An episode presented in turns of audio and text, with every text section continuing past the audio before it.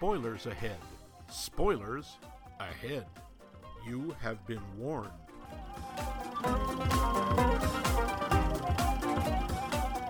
And that makes 45. 45 ought to do it, don't you think? Do you think we need one more? You think we need one more? All right, we'll do one more. One more episode of Max Mike Movies. This week, as part of our, what, this again? Series, we crack the case of Ocean's Eleven. We'll compare the 1960 version with its Rat Pack swank with the 2001 version that sways to the mellow tones of George Clooney. George Clooney. In this cage match of heist films, which will come out on top, shark or jet? Stay tuned, dear listeners, and this is one episode you won't want to miss. Cue Batman theme. Um, now here is the head of the rats, that sultan of swing with a ring-a-ding-ding, and the king of bling, Max Living. Oh wait, Le- Levine. How you doing, baby? Right here. And I am your host, the dude with the snood that's never crude, Mike Loot, uh, Loose. Mostly rhymed there. Very Yeah. nice. So yes, Ocean's Elevens. Um, hey, Yes, we, we we by the way are the hamster pack. hamster pack. yes, we. I don't think we're quite bad badass enough to be a rat pack, so I think we're more of a hamster pack, possibly a gerbil was pack. thinking vole. We're kind of volish. Vole pack. I like Vole that. pack. Yes, we are the the Vole pack. Actually, that sounds like a D and D character. I- with- Vole pack, the evil wizard. I'll get you, adventurers. um, you know that actually is more fitting. Volpack. Buy it where you rent or shop. I don't know. Uh, so, uh, but in the meantime, if you want to touch us, wait, wait. I mean, if you want to reach whoa, out whoa, and touch, whoa. no, wait, wait, wait. Oh, no. If you want to get in touch with us, no. Oh wait, that's not as That's bad. a okay. yes. I think that's the best we're gonna get. Yeah, so you should email us directly at us at maxmikemovies.com. You can find us on the Twitter and or the Facebook at the same place, which is, of course, Max Mike Movies. There is, of course, mm-hmm. our website with all our catalog of delicious goodness, which is maxmikemovies.com. You're seeing a trend here. And uh, last but not least, We're not we're not very imaginative. not very, no. Uh, last but not least, you already found us, but in case you haven't, um, I don't know how this would work, but you can find our podcast on the podcast app of your choice, be it Google or Apple. So, the movies, trivia. Right, we're going to start with the 1960 version. Actually, you know what? Let's just, it. Let's just do the plot. It's very simple. The show. So, plot for both films. A bunch of guys decide to rip off not one, but many Las Vegas casinos because why the hell not? Or is it revenge? To impress a girl? Yes, and many more. Yeah, that's pretty much it. That's Yeah. the whole plot. It's Yeah. a caper movie. It is a caper Both movie. of them. It's two caper. It's the same caper. Oh, each one is a caper movie. Okay. It's toot, toot, two capers in one. yes. With Both red- movies are about pickled nasturtium buds. with Retsyn. Mm-hmm. Um, so trivia for Mm. 1960s version, the budget was three million, and I'm going to guess that most of that went to the people in it. Mm. The take was 12 minute million, so that's about a four times over make of money. That's that's a success. That is a success, and I'm sure it had quite the impact. Mm-hmm. Um, in a twist that makes it sound like it would have made an interesting film on its own, one of the film stars, Sammy Davis Jr., found an interesting champion in Frank Sinatra. Sammy, although he performed at the hotels in Las Vegas, wasn't allowed to stay in the hotels in Las Vegas until Frank came around and um, showed them the error of his ways. And yes, Yeah. that is Dr. Sinatra, you little bimbo. Oh yeah, no Sinatra. eh, Say what else you want about Frank, and there's a lot to say. oh, yeah. But he really he he went to the casinos and he said, if you don't let Sammy stay here, you're never going to see me here again. I believe what he said was, "If you don't let Sammy stay here, I'm not gonna play here again," or something like that. Uh, yeah, except why do you sound like Riff Raff from Underdog? Oh, there's all, all sorts of cartoonish goodness going on in this movie. We'll get back to that. Um, Shirley MacLaine, who is uncredited in her little cameo, which is actually um, a bigger part than some other people had in the film, so she's really testing the bounds of that word cameo. Apparently, she only did it because she wanted to hang around with her Rat Pack friends and see their shows, but she was paid in a new car. Car. Yep, that's right. That was it. That was her payment. Yep. And she she said, "You don't even have to give me that. I just want to hang out." Yeah, and I gotta say, um, I haven't seen many films with Shirley MacLaine, but in this, she's actually delightful. She can be. She can be really charming and really interesting. And then there's the other Shirley MacLaine, but we won't talk about that. Um, many of the actors were performing in Las Vegas at the time, so they tended to have to shoot very early in the morning because these folks would go do their shows, finish up at like one or two in the morning, then go shoot the movie, and then go to bed. Um, apparently, it was also a, a practical joke um, to tell people that they needed to be on set when they didn't need to be on set. And they did that to. Um, uh, Julia Roberts in the new version too. It's like she Ah, she very was nice. shooting something else, so she, her part was like they had to shoot her real quick. But it's like, isn't it funny to make her get in at five while we sleep into eleven? Har har.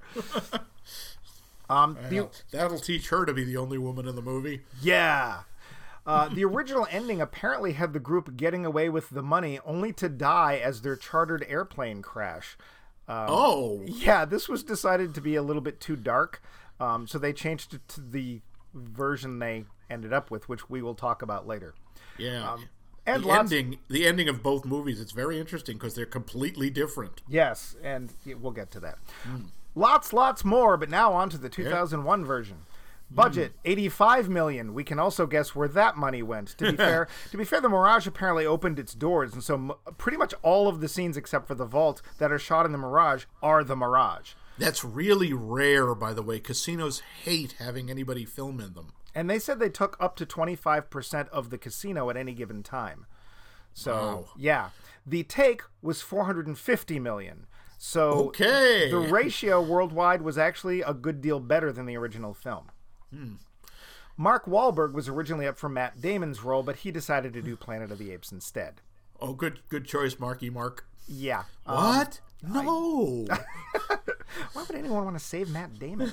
um, the Wilson brothers, Owen and Luke, were originally supposed to play the brothers in this film, but they went on to do Royal Tenenbaums. See, it's too bad because the one thing those two are good at is being annoying, and those characters, the Malloy twins, are really annoying. You know, but I. I'm annoyed just by Owen and Luke Wilson, and I actually liked the way these Scott Caan and Corey uh, um, no. Affleck Casey, paid- Casey Affleck, Casey- yes, Casey It's- Affleck. yeah. We, we got a famous brother and a famous son. Well, then Casey went on to do um, famous things of his own, some of which Yeah, are yeah. not so nice, and other which include an Academy Award. But we'll get on. Yeah. Actually, we won't come back to that. Um, I liked them as brothers. They're supposed to be twins. Um, Obviously fraternal, not identical. I don't even think they'd met before. Um, Anyway, jo- Don Cheadle went uncredited as he wanted Oh, his yeah. credit to appear above the titles with uh, Clooney and Pitt and Matt Damon. And he said, if I can't be up there, then the hell with it. I don't want to be credited at all. For the follow up films, which we will not get back to, uh, he was put above the title of the film. Bruce Willis was the original choice for Danny Ocean, would have made a very different film Very. and tons, tons more. But let's get to the movies. The lowdown. So, Max, Yeah, had you seen the 1960 version? I had. Of any, I saw it years ago. Okay. I've seen. What was I've your seen impression? both before. Mhm. What was your impression then, if you remember? Honestly, then I thought it was boring. okay. and what is your impression now? I don't think it's as boring. Un- oh, this movie is actually to me very complicated. As a movie, it's surprisingly dull. Very, very little. I mean, despite the fact that this is supposed to be a high stress, dangerous caper, not mo- a lot of what happens is guys sitting around in hotel rooms talking and answering the phone. yeah, and sadly, a lot of them kind of look like each other. They're- they're all wearing the same clothes, so I couldn't always tell them apart until, they, until they started talking.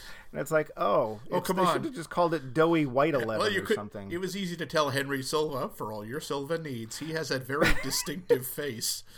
Yes, yes. But- um, actually, one of my notes was the worst crime committed in this movie is that it was dull. Yeah. Um, it's it's just, and uh, one of the other things I had was it's 45 minutes into the film, and we as an audience still don't know what they're doing. Yeah, we have no idea what the pl- the plan. Again, this is. I know we may not want to talk about the contrast yet, but one of the biggest contrasts is throughout the movie we really don't know what their plan is. It's sketched out very hazily. Right. And whereas with the modern one, we see every step of the way. We see the intricacies of the planning. We see what's involved. I thought that was a lot more interesting. Well, we got a lot of backstory on these characters. That was the other we thing. We- care a lot about. We get nothing on these guys. We get a little bit on like maybe half of them. And then there's like, okay, there's Mushy, some guy they call Mushy for some reason, who I Yeah. believe was Joey Bishop. Right. Like, I remember watching that and thinking, wait, I thought Joey Bishop was funny. You know, okay, I was going to ask you Yeah. because I've only seen Joey Bishop a couple of things, and he seems to be the most dour, sourpuss guy I'd ever seen. He was known as a comic. He was apparently a very good stand up. Some of his routines were pretty funny. But Really? yeah, he just somehow he did not translate that well into film. Yeah. Um. Okay. Because yeah. Um. Right. Uh.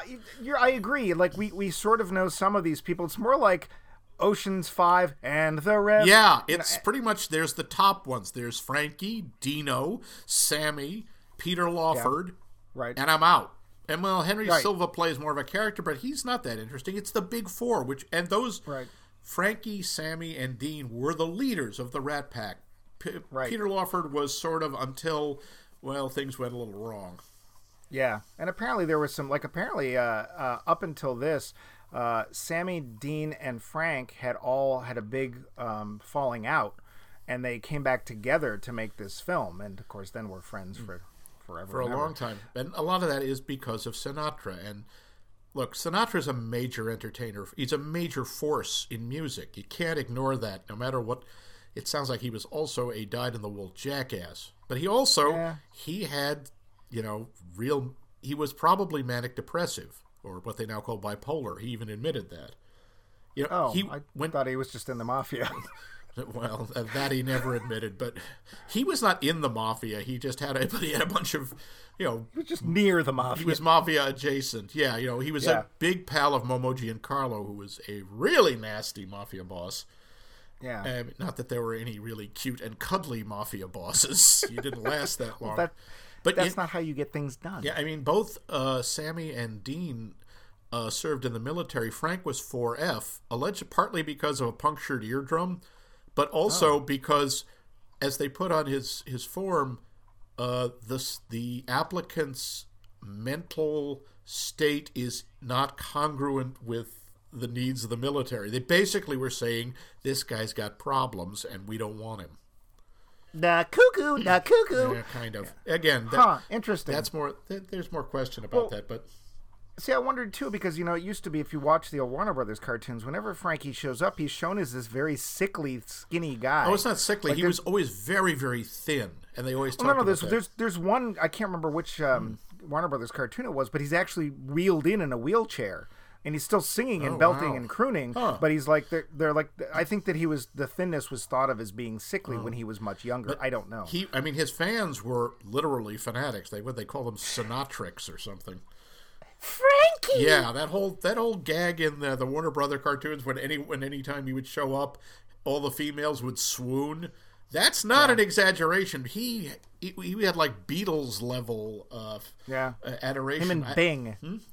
Yeah, him and him Bing. and Bing. Yeah, the old Of course. Now, what is Bing doing? He's looking up words and finding websites for you, isn't that? sad? well, it's nice to see he's still working. oh, and now he's Bing. Is, Yep. you know. The, Bang! One of the other the, the interesting contrasts is how Las Vegas is shown in both movies. Well, I believe it's the real Las Vegas, but Las Vegas back then was very, very small. Well, it was. You got to remember this film took place. It was writ. It was sorry released, and it took place in 1960. They actually say it's 15 years after the war, which was ni- when they left in 1945. Las Vegas got going. Bugsy Siegel set it up in 1947. So No, he didn't. no, no, no. They don't. Nobody even pretends that's not true. Yeah, for those of you who, who don't know the history, all five of you, Las Vegas was the creation of one of the most famous members of the well, former members of the Purple Flower Gang or Mur- Murder Incorporated, the Jewish Mafia, Bugsy Siegel. And, uh, excuse me, Benjamin Siegel. He got really pissed if you called him Bugsy. He'll get you. And he, uh, he had this vision. He found this little podunk town called Las Vegas in the middle of the desert. They were like population I'm not sure there was a population. I think there was a couple of dogs and maybe a few people. And he said, out here, because of the way the laws were set up in the state, we got legalized gambling, we could have legalized prostitution. I I see a huge resort, and he built the Flamingo, and it And- was a gigantic success. Well, at the time, it was a huge overrun because he was kind of embezzling the money for it, and that's why Meyer Lansky had him killed. But it became a, a financial just phenomenon. It took time, but the amount of money that goes through Vegas is beyond calculating. And they've held on to those values to this day. Yeah, yes, they have. I loved when they tried to make it family friendly, Oh. and everyone realized, uh, n- n- no, Yeah, yeah. we want we want the whores back. but uh, Won't you call and help bring the whores back to Las Vegas Uh, uh, if you'd like them back? So also the this crew, the the Ocean's Eleven in the first movie, Yeah. these guys are all war heroes. These guys were they all fought. No, they all fought in World War II. They all they were Eh. They in were the 80, in they were in, World War II. They were in the 82nd Airborne. And this brings me uh, uh, brings up one of my questions. Mm-hmm. I figured, okay, forty five, it's sixty. That's fifteen years ago. Assuming most people that were in the war, and it's not everybody, but most people in the war were drafted between the ages of. Uh, 18. 18 and 23. Right. These guys are supposed to be in their late 30s. Yeah, Really? Yeah, you do have to wonder a little bit about that. Maybe this was just that one unit that was older guys. Yeah. I don't know. Um, but because yeah, I, I yeah okay. Hmm. um, I want to point out a couple things from the from the beginning. The opening has a very jazzy, fun opening. I, I like the animation and the music's kind of fun. Very 60s.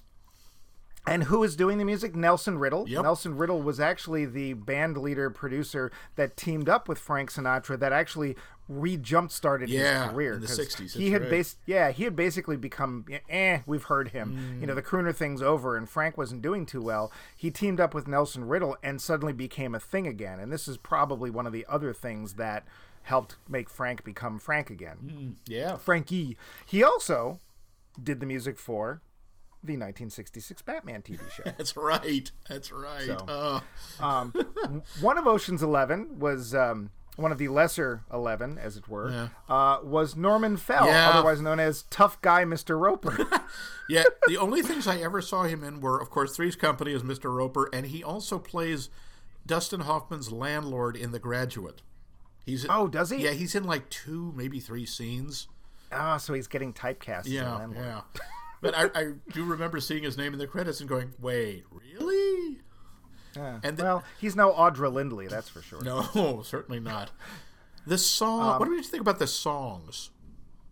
Well, you mean the musical numbers Yeah. for no particular reason except, oh, that's right, uh, a bunch of the people in this film are, are singers. Mm-hmm. Um, they're fine. I don't know why they're there. They feel I mean, a little shoehorned in. I mean, but obviously that's you know playing to their their fan base and the people who. Although Frankie doesn't sing. Yeah, he does not sing. It's odd. Dean has two, a couple of songs, or actually, no, he has the same song twice. He does "Kick in the Yes.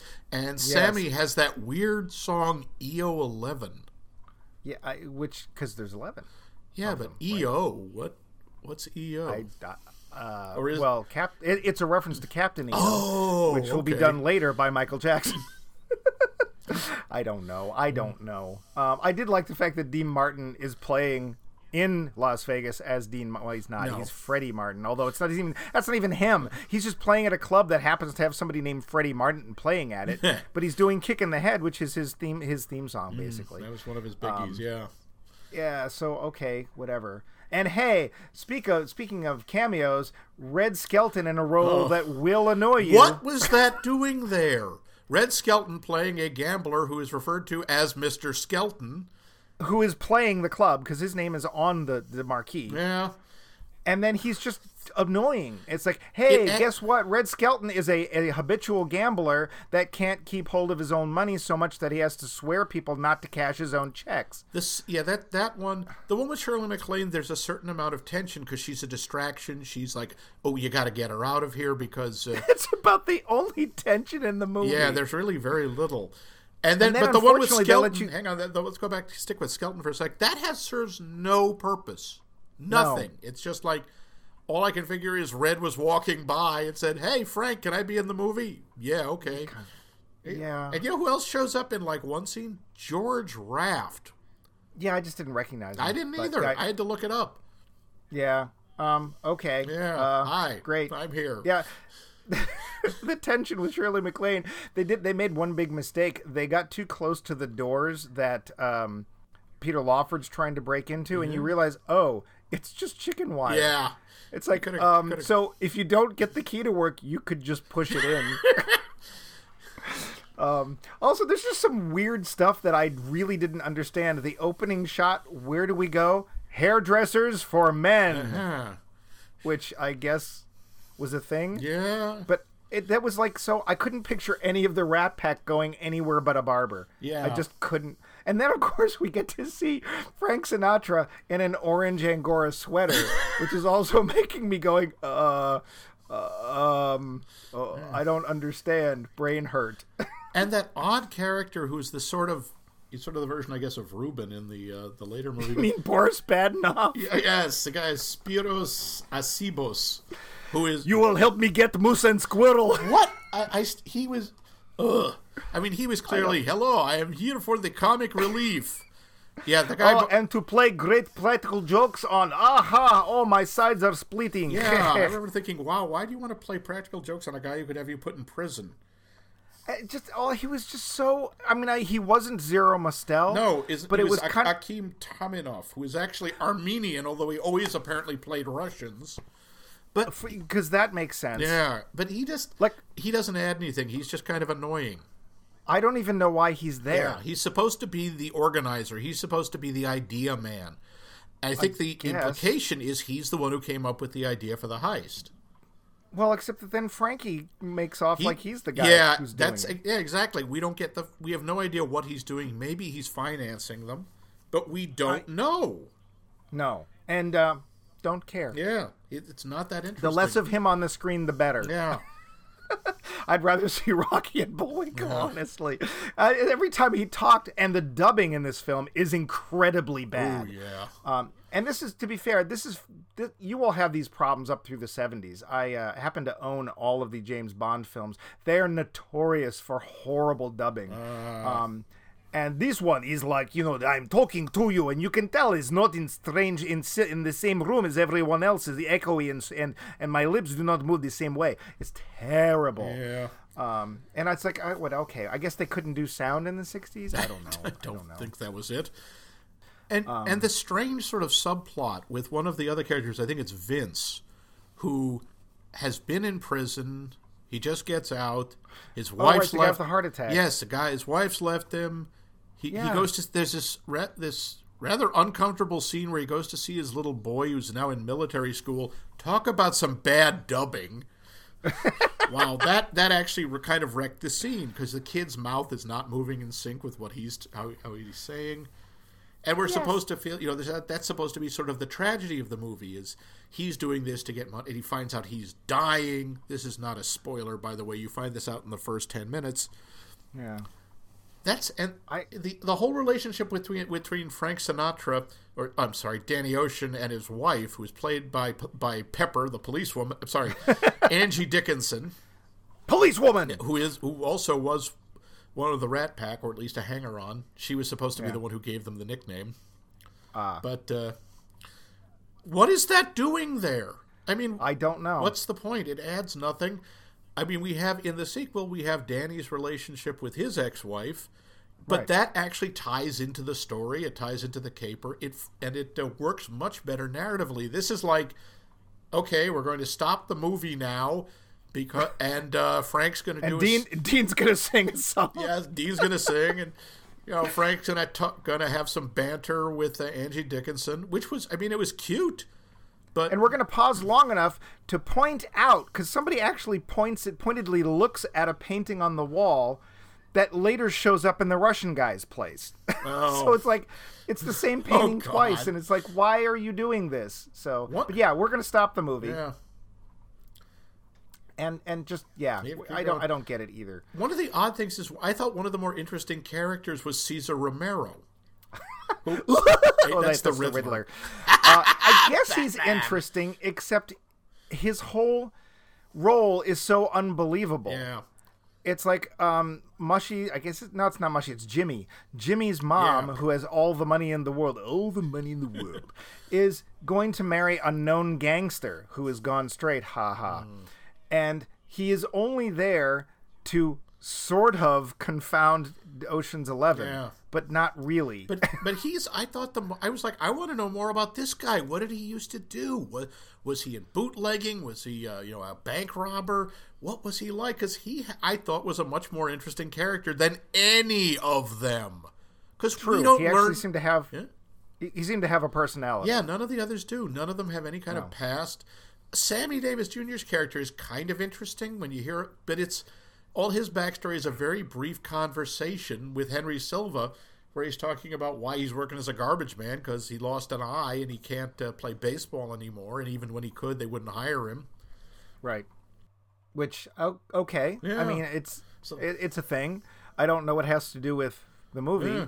but uh, okay. Speaking of uh, the the racial element, there is Oh, the dear. scene in the garbage truck. Oh, here it comes. Yeah. I have it in my notes Yeah, too. yeah. Blackface. Ha! Now that's the thing. Were they putting on? eh, There's a scene where Sammy is a garbage truck driver, and he's driving three of the others out to the dump where they've hidden the money, and they're all dressed in the gray jumpsuits that apparently Las Vegas garbage men wore. And the three of the three of them, who are the other three, who are all white, are putting shoe polish on their face. Now, was this because they were trying to? Was this blackface? Were they trying to look black because a lot of the garbage drivers were black, were were black, or was it just night camouflage? Well, let's put it this way. I think for the quote joke end quote ha ha ha ha inside the cab, it was meant to look like they were going to go blackface, but then later, no, no, it's just camo. Except that it's barely on them in the next scene. Yeah, it's amazing. and it's not hiding anything. Yeah. So Although I have to say, I do like. I, I thought Sammy's line is very funny when he's looking over at them, and they're putting it on, and he just starts laughing. And I go, "What? What's so funny?" He said, "I never thought this color would come in handy." yeah, apparently they actually continued to rib him about that line for the rest of his career. yeah. So Oh, the, yeah. they used to they used to give him a lot of grief about that. They used to do a lot of racist jokes, and he took it. Be, but he, as he pointed out, yeah, but he wouldn't have had a career without Frank Sinatra. Frank Sinatra got him more gigs. He got he and Frank was fanatically loyal to him. yeah, Sammy, is- Sammy had a. would- yeah, sorry, it's just it's just a shame. That's Yeah. all because you know he shouldn't have needed any of that crap. He shouldn't should have, been but it- fine on his own. it was a thing of the times. I mean, Frank Sinatra, mm-hmm. he went out on a huge limb, and the studio told him not to do it. His agent told him not to do it. The fa- uh, that bastard Joseph Kennedy told him not to do it. But he was the best man at Frank at uh, Sammy Davis Jr.'s wedding when he married a white actress named Britt Ekland. Uh, I was going to ask if that's when he changed to Judaism. Oh, but no. it wouldn't have been for Britt Ekland. Oh no, no, he changed uh, to Judaism after he was in the car accident, and lost his eye. Oh, so when he when he married her, he was already He was already Jewish. Yep. Oh, Yeah, I think she converted. I'm not sure. And I have to say, visually, he didn't just marry a white woman. He married the whitest woman you could possibly fi- look up a picture of Britt Ekland. She, my, she is the soul of whiteness. It's amazing. I think she's from the White Mountains. I think so. Um, So speaking of, of, of women uh, in this film, the few that there are, Mm. Yeah. we have two and racism because we have two parades going on. One is the misogyny parade, and the other one is the racism parade. Yeah, Um, the few women in this film are, yeah, yeah. Um, they're barely people. I mean, they're just they're very Yeah. much card cardboard cutouts. What, what do we have? We have Peter Lawford's mother. right. She's the one who's has the closest to a personality. Although Angie Dickinson, you get the feeling if she had had more than you know two scenes, she might have been more interesting. Well, we see her in the restaurant basically pining, going, "Well, he's brutish and dull, but I love him." Yeah, yeah. You, huh? you uh-huh. really wonder why. Why are you into this guy? And then there's Yeah. Adele, who is just you know, hey, I am the bitter, angry woman for some reason that we don't really have to explain. Yes, and I'm going to make a phone call that will actually have absolutely no bearing on the plot, but boy, we're going to show it. Yeah, yeah. yeah. He does a bit yeah, where he tr- okay. yeah, tries to get him in trouble with his wife by saying, "Yes, yeah, you know, I'm here with your husband." yeah. And, And she's, she's like, like, "Whatever." Yeah, you, you think you're surprising me? Ugh, Yeah. yeah. Um, I- I will say of the eleven, when he walks in, Dean has got that suave. Yeah. Of all of them, it's like you know I never really watched a Dean Martin movie. I'd seen him in appearances on things. You never saw any of the like, Matt yeah. Helm movies? No, I didn't. And it's like he walks in and dude, he could be snapping his fingers or flipping the coin. I mean, he really just has that suave. Yeah, he he was he had the cool. He really did. Um, He really did. He yeah. was very cool. And the odd thing is, they make such a thing out of his drinking. He was practically a teetotaler. Yeah, he didn't drink. He just went with the whole thing because it was funny. Yeah, So give him, you know, his sense of humor, obviously. Um, I will say that there are some some production problems in this film. Um, the whole opening of the movie, where it supposedly takes places in various, you know, locations like New Mexico. Um, yeah, I've seen that backlot before. Yeah. Hell, I've been on that backlot. It's like there's never been a car that's driven by here. There's nobody on the sidewalk. There's nothing is worn down. It's just yeah, it's a backlot. Yeah. Um, then we have the magic infrared paint Oh Lord. as seen at a funhouse near you.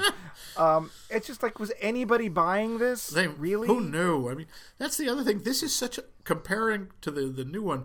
The tech used here is so low. It's that the the most the fanciest thing they're using is the paint. And even weirder when they go to make so. Okay, so in the original, actually in both films, there is a a staged power outage of sorts, so that all the lights in the casino go out. I will say that in the original one, they do it during New Year's Eve, so they know people are smashed, so that helps. Yeah. You know, admittedly, all fifty of them. Um, when they go into the cash cages, which they have now, they've they've cross wired the the locks so that they will open when the lights go out. Um, nobody has a gun. Yeah. they just walk in with flashlights and say, "Give me your money," and stand There's no the door. And threat. every- And now stand here No. and sing "Auld Lang Syne" at the top of your lungs along with the crowd. It's like, or I'll shine this light in your eyes and it'll really hurt. and all the guys in the cages are like, "Oh, okay." Whatever he like, says. There's nothing, which leads to the fact that there is all the tension in this film of a Rice Krispie bar. Yeah, there really isn't. That's There's it. none. However, if you notice on the marquees, the film is now served with extra Buddy Hackett. I kept you know, expecting him to show up, even though I know he didn't. No, I. I Speaking of with a blackout, I got to tell you, the way they black out Vegas in the first movie is way more realistic than the way they do it in the second one. But we'll get oh, to we'll that. get to that. Yes, we will. Yes, we will. Um, you know, we mentioned earlier that it's. I, I checked the clock actually, and it was 45 minutes in, and we don't know. The, the movie just felt like I, I don't want to get out of bed. Yeah. Uh, I, I'm going to snooze. There- it's like it kept hitting the snooze alarm. It's like um, uh, I, I don't need to know. Yeah. I don't need to know any more about Jimmy's mother. I don't The need to know about of effort is remarkable. They are really just walking through everything. Yeah, and it's like, oh, we get to see Frankie and Dean and Sammy in a movie. I mean, I guess that's the only thing I can think of Mm. because when we get to find anything out about the characters, we don't particularly like They them. aren't. Yeah, they aren't compelling. They're No. they aren't. They aren't that interesting. Except again, I thought mean, for Sammy, I thought he was interesting. But Eh, vaguely, I mean, he sang, yeah, um, but it's like we don't. The little we know, we don't dislike them. no, But we don't like them either. We don't even really know the motivation for stealing the money other than to steal the money, right? Yeah. It's just like, well, I guess we'll do this thing because we used to be army buddies 15 years ago. Uh, okay. what? It, yeah, what is it? Frank Sinatra. The big line he has is, "Isn't why shouldn't you know all these neat little tricks the army taught us? Why shouldn't we use them just because it's kind of peaceful right now?" Yeah, like, we should use them here on the for the allies. I uh, okay. Hmm. I just did like I. It's literally almost like these guys happened to be in Vegas, so they set up a camera and filmed it. That well, apparently behind the history of the movie, that's a little it's kind of close what it was. He said, "Hey, you know, Frank said, look, I've got this script. I want all of you guys in it. We film it in Vegas. We do our shows. We hit the casinos. It's basically just going to be a gas." And, it's clearly it's like you can tell some of them are having a good time. They just don't feel the need to have to share it with us. Apparently, there was a lot of ad libbing because they supposedly knew their characters so well. I think they're just themselves. Yeah. There's no character No. there. Um, and you know, we're, we're we're bashing pretty hard on this. To be fair, I tried to think of this film in its context as best as I could because this predates both of us. Yeah. And it is entirely possible that this is exactly well. I mean, it made back um, It made a lot of money. It was a very successful movie. Cult, that's why I was saying it's complicated because culturally this movie is fascinating because this is the Rat Pack. This is all almost a whole bunch of them together in one place. The dynamic, the personalities. It's just them. The Yeah. he Sinatra was the king of Las Vegas. He could do no wrong there. And you get the feeling I, that was the thing I kept thinking. He's walking into the cage going, "Give me the money." Oh, sure, Mister Sinatra. Here you go. Take whatever you want. Would you like us to carry it to your car for you? Can I can I wrap that for you? Uh, yeah, I, and that's the thing is I, I I I have this feeling that watching it now. I mean, basically, instead of saying this is a bad movie, because that's what I would have to do is say this is a bad movie. I would have to say that it doesn't hold up. Yeah. I think is fair. It has not aged well. I think that's fair. No. I think for the time, I'm So- sure it was perfectly serviceable. But I think, and, and I, we we really need to move to the uh, the newer one now, Yep. just for time. But I think this is the first one we've done where. uh, We've had ones where the original was better. We've had ones where we thought they were both good in different ways. This is one where I really think the sequel is is the remake is superior. Yes, and speaking of that, so in Yeah. 2001, Yeah. they went after a film which was you know 40 years earlier. Hmm. And decided to remake it. And again, we talked about this numerous times that there was this weird little heist renaissance going on in the late 90s, early 2000s. And I want to say that this was probably the biggest and best received of those films. Well, it had the biggest also- cast. This was a hell of a cast. And there's no Rat Pack in 2000, but this is as close as you're going to get. Yeah. Not for the same reasons. Like, these aren't all Las Vegas performers, but there's some really big names going on here. We have Brad Pitt, we have George Clooney, we have Matt Damon, we have some people that are. We have Julia Roberts, who was at the time the highest paid uh, film actress in the world. We Did you hear what happened when Clooney sent her this? script? Yes, he sent it to, with a with a twenty. She was getting twenty million dollars a picture, and he sent her the script with a twenty dollar bill clipped to it, saying, "I hear you're getting twenty a picture. You want to come? Where you want to come do this?" Yeah, and it's like Yeah. you know, you've got Matt Damon who is like really coming into his own at this point. Mm-hmm. Um, you've got oh dear gods, I'm forgetting Elliott Gould, who is Oh, a God, certainly tried and true actor. He was one of the great. You had Carl friggin' Reiner, one of the gods of comedy. You had Andy Garcia. who did a great job. Andy Garcia's character, so he plays the mob boss that they're going after, the guy who owns the casinos. And if you somehow haven't seen this, because this is one of those films I think pretty much everyone's seen, Andy Garcia plays this character so well because he is incredibly threatening and incredibly scary, but just not that bright. No. And it still works. And obviously, you still believe it. He, he's one of those people who thinks he's brilliant. right. and- And, that's a horrible combination. Yeah. But he's obviously he's Um, not completely stupid. He did create this empire. But yeah, he makes all every mistake he makes is one they intended him to make. Right. Um, Eh, so you've got this amazing cast, which works really well together. And apparently they did hang around a lot. Hmm. Apparently they hung around Carl Reiner a lot because his stories was were cracking him up left and right. Um, and Carl Reiner too. Oh. I mean, a lot of people are probably like, "Who's Carl Reiner?" Oh his- God! his- if you know, his- you're saying who's Carl Carl Reiner? I weep for you. Well, now to be fair, he is not camera facing nearly as much. He's a lot more behind the hmm. scenes. He's been a big comedy writer. Hmm. Um, even like the first season or two of the Dick Van Dyke Show, probably his best known project, he does not show his face. I, I would I would disagree with that. I think the the thing he was best known for was working with Mel Brooks. Um, I'd say for his own project, for his own stuff, that was probably his best known thing. But yeah, he's he and Mel Brooks are still fast friends. I think they actually, if they don't live together, They live right near each right other. near- yeah. Yeah, and they see each other every day. They're both in their 90s. Um, but Carl Reiner is like pretty much the last of golden age of television. Um, he goes back as far as I think the end of um, vaudeville. Yep. Um, Carl Carl Reiner, and he's also somehow is a giant of a man. he's I- huge. he's got he's like over six feet tall. yeah.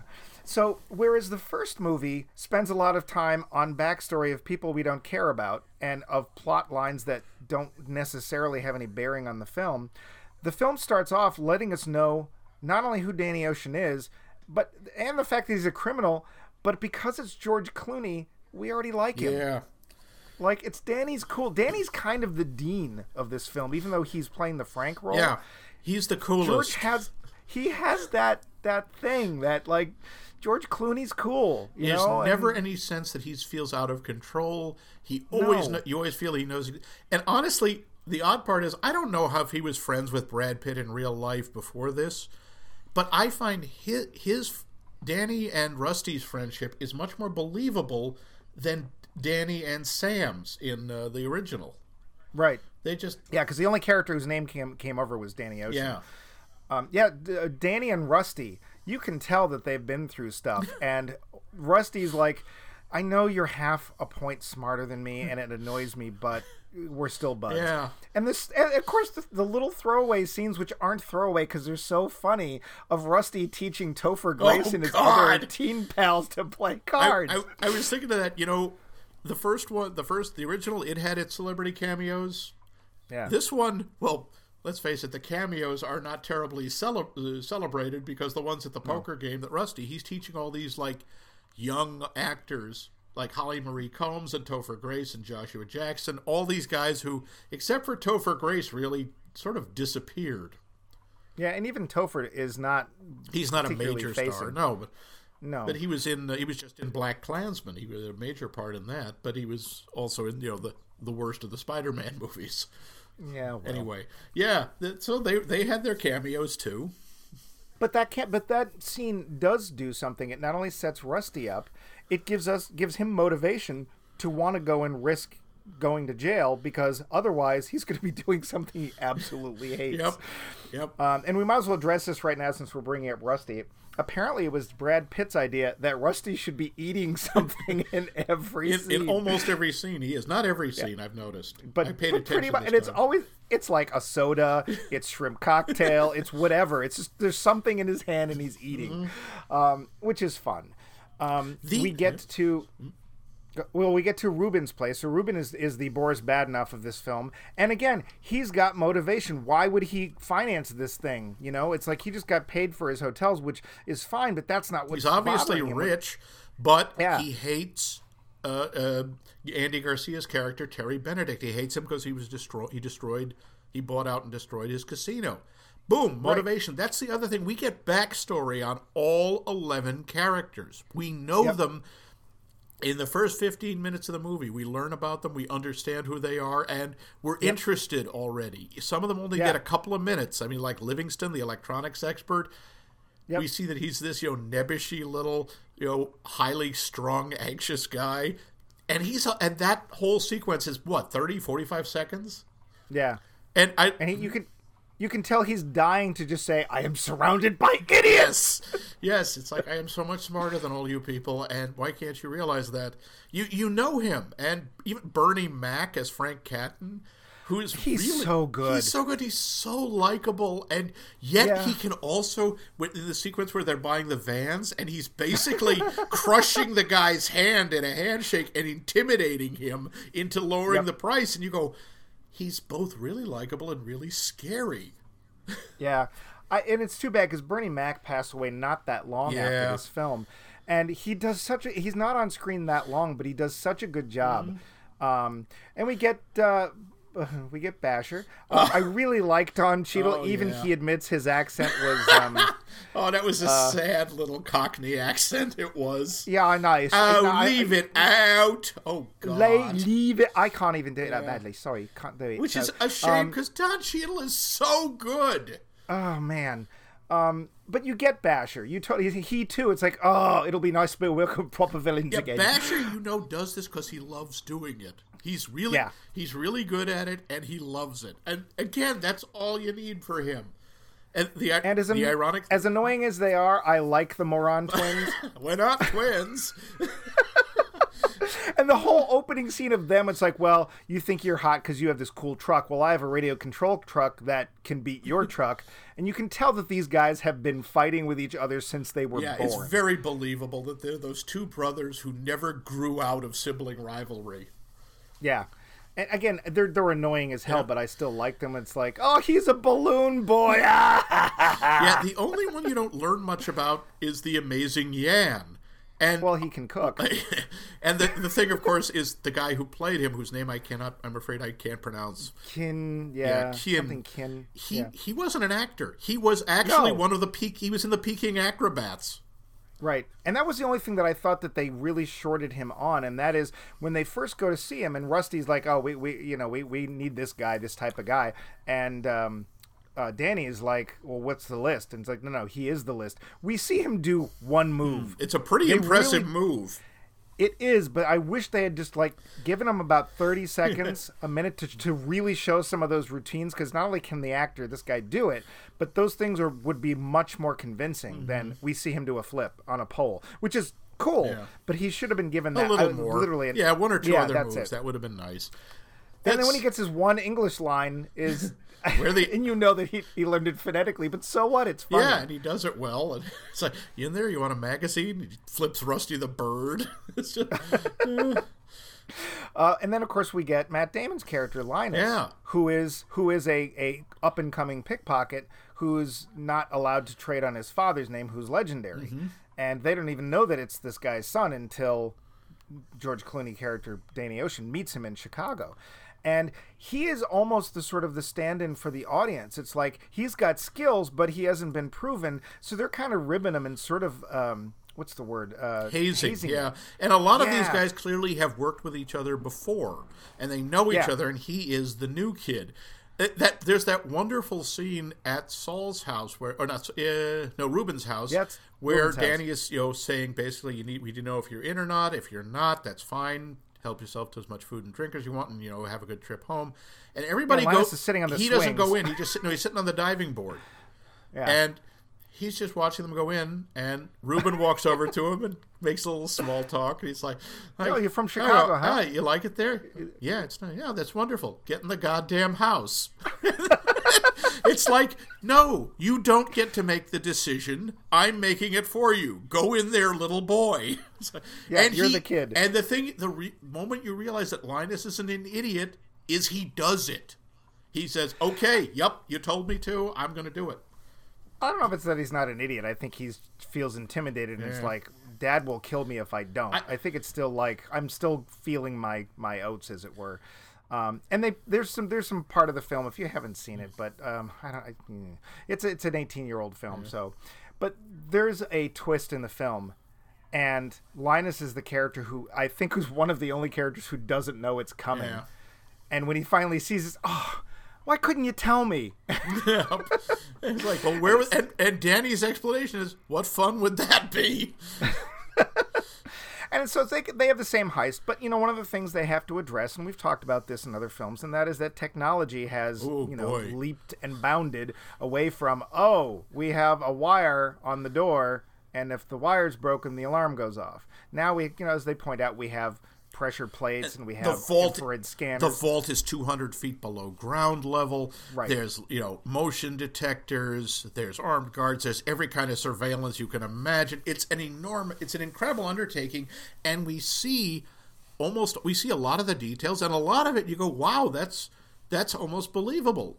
There are a couple of things that are not, and I am sorry Yeah. we have to talk about those. One of one of them is a minor one. When they knock out the two guards at the vault, with the with the hockey thing. puck. What the hell was that? There's no what. Uh, it was a it was a Batman 1966 that's pretty much gas it- grenade. The implication is it's making a some kind of sonic attack because no gas on Earth works that fast without killing you. Well, also, really, I'm sorry. These two guards, the other guys are at the end of a Yeah, hall they would be f- in an elevator door. You slid a hockey puck. There's no way they wouldn't Yeah, see or it. hear it. Right. Yeah. So- anyway, that was just okay. that's a throwaway, and it doesn't ruin anything. The big No. thing, because they make a big deal out of this. Originally, they're going to do this very clever thing with the power transformers to knock out the power to the city. Something goes wrong with that, so they decide they are going to steal a magic MacGuffin. They're basically going to steal a magic item called a pinch. Now, Right. I did some research on this, and I did it when There isn't one. Well, no, there is. The pinch exists. I actually the first when I saw this movie when it came out, I saw it with my friend Paul, and Paul is a science teacher. And as I believe it was as we were walking out of the building, I said, "Paul, is there such a thing as a pinch?" And he goes, "Yes, there is." I said, "Could it knock out a city?" He said, "No, it could not." he said, first of all, the pinch, there is a, a, at one of the science labs around there, there is one. It's 200 feet wide and 20 feet high. It's the size of a small building, and they say, yeah, it could maybe affect the electronics in the next room. Yeah. The only thing that can, ge- at least, oh God, I hope, the only thing that can generate an EMP that could knock out a city is a nuclear weapon. That's Right. it. Yeah, And you know, they could have left that thing out. They could have just done whatever it was Basher was Yeah. going to do. And I think that they wanted that scene which makes Linus look bad. And I understand that, Hmm. but they could have stolen something else. Like, oh, we need to get the plant. Oh, they've ch- upgraded the electronics. We need to get the new plant. Or they just wanted something that, hey, this sounds cool. Somebody read an article Yeah. about it because theoretically, yeah, you could create. That has been kind of for the weapons industry and for uh, the military. That's kind of a holy grail because that would be Right. A really useful thing to do if you could knock out all the power in an enemy city. The other thing I remember thinking. There's this sort of joke where Basher is standing 10 feet from the pinch and he's slowly covering his groin if you stood that close to an EMP that could scramble a city, it would blow out your brain. It would scramble the electrochemical in your activity in your brain, and you would you would be gone. The other thing, one sorry, one more science. Well, wait, what? that's that's why he turned sideways. Oh well, there you go. That'll that'll do it. That's like yeah, lie on the ground and cover yourself with wet newspaper. Duck and cover. cover. Yeah. The uh, the the other problem is even because he, describes it as an electromagnetic pulse. Electromagnetic pulses do not temporarily disrupt things. If No. they actually had generated one, it would have permanently fried every piece of electronic equipment in the city. Yep. Nothing would Including work. Including cell phones. Cell, well, they were cell phones, were, they were, computers, most cars. yeah. Yeah, Anyway, anyway, that part That's- that really bothers me in the movie because not because the hockey puck is a throwaway. It's like okay, fine, I'll give you that. I'll suspend disbelief.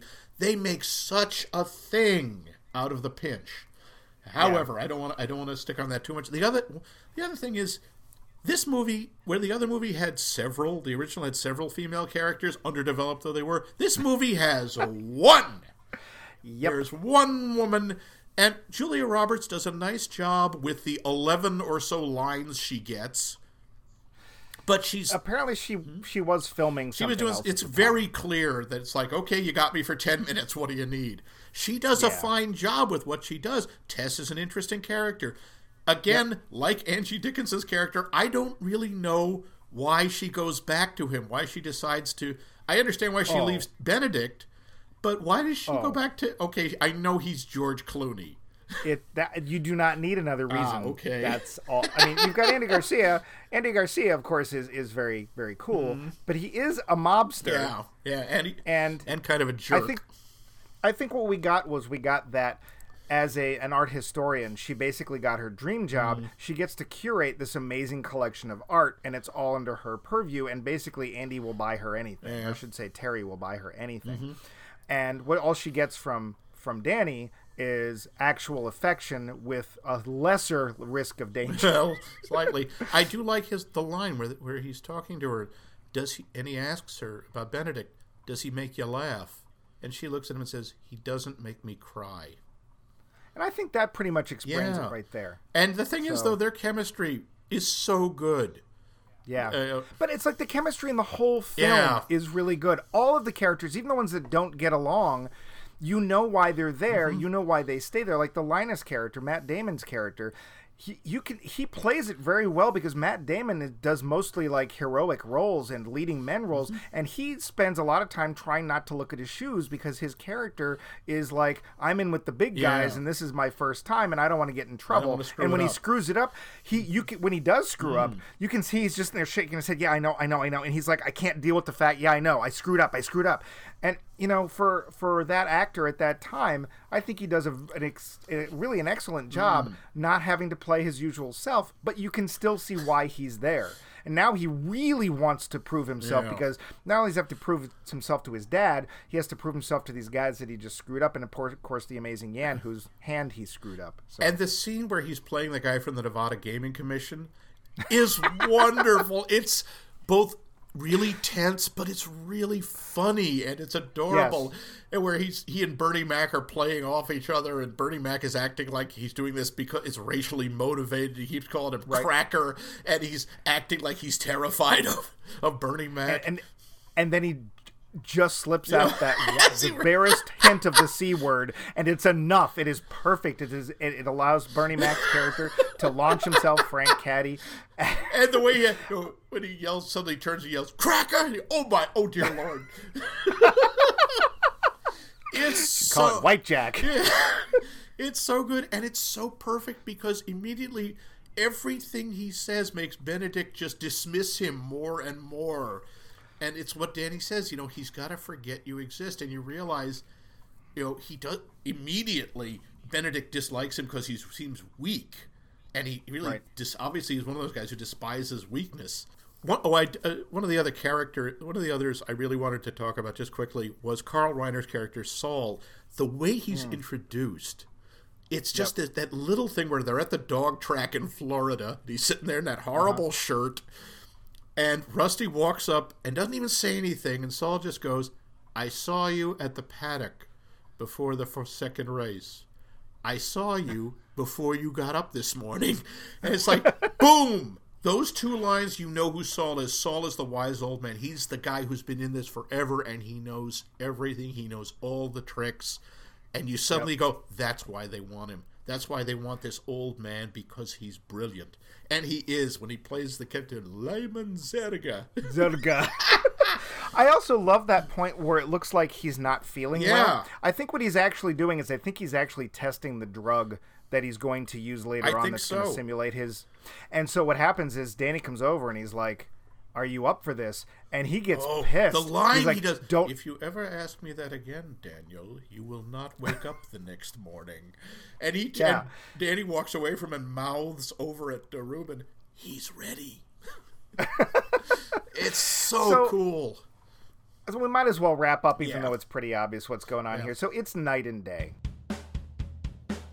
The Roundup.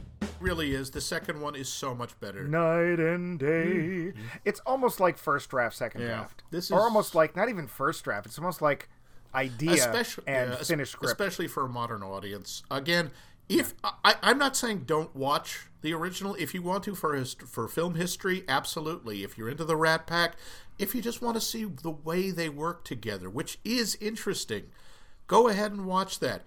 Uh, I would recommend that over something goofy like, say, Robin and the Seven Hoods, which which should have been. Uh, someday maybe we'll talk about that. That's a movie that should have been a lot better than it should, was. No, we won't. um, hey, at least it didn't have Jerry Lewis. in Oh, one thing I did notice that I thought was kind of interesting, a contrast between the two. In the first movie, we don't know how much money is involved. We never know how much they steal. Millions. Yeah, a lot is pretty much it. Millions in in the remake. We know to the the dollar, 163 and some odd million dollars. I thought that was interesting, and honestly, that is the one thing I liked better in the original. I like the fact that it wasn't. We don't really know. We could just imagine that it's a fortune. yeah. Yeah, but Well, that's pretty much it. Yeah, I mean, same here. I'd never seen the original, Yeah. and so I thought, oh, it's going to be a fun classic movie, and I was just amazed at how boring it was, Mm-hmm. and how nothing is happening, and how the heist. It's like, oh, this plan is going to be great, and it's like, what plan? Oh, we're going to cut the power and then rewire the doors and then take the money. Oh, and we don't need guns because everyone's going to Mm-hmm. Capitulate people. for Yeah. yeah hey i got a flashlight and i know how to use Mm. it um, so yeah and the the 2001 unfortunately the 2001's major flaw for me is that there were two more Oh yeah. Oh, I did dear. not see Ocean's 13. I saw Ocean's 12 and was very underwhelmed. Was not, and I was so underwhelmed that I didn't bother seeing 13. So I'm going to go out on my own little perch here and say there was only one remake, Ocean's 11, and there was nothing after that. It never happened. Um, I got. I got to tell you, this year, in 2018, sorry, last year, they came out with another one, Ocean's Eight, which right, w- which I also I saw that. That's actually kind of fun. It's not as good as the first, but there's a little of the same. There's a lot of the same kind of chemistry, and the characters are fun. the plot, the the the heist isn't quite as interesting. Uh, I would say it's. I thought it was fun. I would see. I'd I'd recommend that one That was one where it was all women. all the time. Yes, although making a statement. there are a couple of cameos from characters from the 2001 movie. oh, okay. Yeah, I just I am all for more women in anything. For directing, for filming, for any job. I just hate it when they use it as a gimmick. That's what bothers me. It's like, oh, we're going to remake the Ghostbusters with women. And it's like, why didn't you just do a Ghostbusters type movie? The characters happen to be women and stop making this big. We're remaking the exact same thing with women.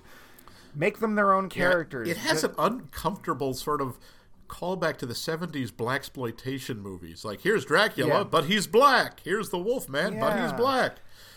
And it's like it just doesn't feel fair you know it's like they should the female character should have the same opportunities as the men's but they shouldn't just be the men character being played by women it's like give them the same attention give them the same time develop them the same way and th- that's what we want we don't want with women you know it's like we want Well, good stories we want good films with that happen to have women characters well, this might make a good series. We could talk another for another time, dude. we'll just call it with women. but Hmm. uh, speaking of another series, we have another uh, episode of this coming up next week. What, pray tell, Uh-huh. are we going to be watching next week? Next week, we're going to go from the uh, heist movies and the uh, and sort of thriller movies to, to old science fiction. We are going to be doing Old science fiction. Yes. How old is it? Yes, we're going back to the Tom Swift books. We're going to read Tom Swift and his electric bicycle. Nope, we're, go- we're going to see the 1951 Invasion of the Body Snatchers and the 1978 remake with Elliott Go- with uh, Donald Sutherland and Leonard Nimoy as Mr. Spock. No, Yes, he is. Mr. Spock shows up in California and deals with body snatchers. So if you want to avoid Mr. Spock, no, there's no Mr. Spock. No, uh, very interesting choice for those who hasn't haven't seen them. I'm actually surprised they haven't re remade ha- Invasion of the they Body have. They did one with Nicole Kidman and Daniel Craig a few years ago. They just called it the Invasion. Really? Oh, I missed that one, and we're not going to watch that. Mm-hmm. No, we're not. Oh, have you seen it? I yes, I have. No, we're not. And ah, okay. So next week we are doing the 1950s Invasion of the Body Snatchers, which may or may not have any sort of subtext subtext with the Cold War. Nonsense. And and then we will watch the 1970s, which definitely has no uh, subtext with the Cold War. No, it's got other Invasion of the Body subtext though. Snatchers. Yes, it does. But until that point, Indeed. I may or may not be a pod person. Yeah, and I'm chairman of the board, sweetie. Swing, baby.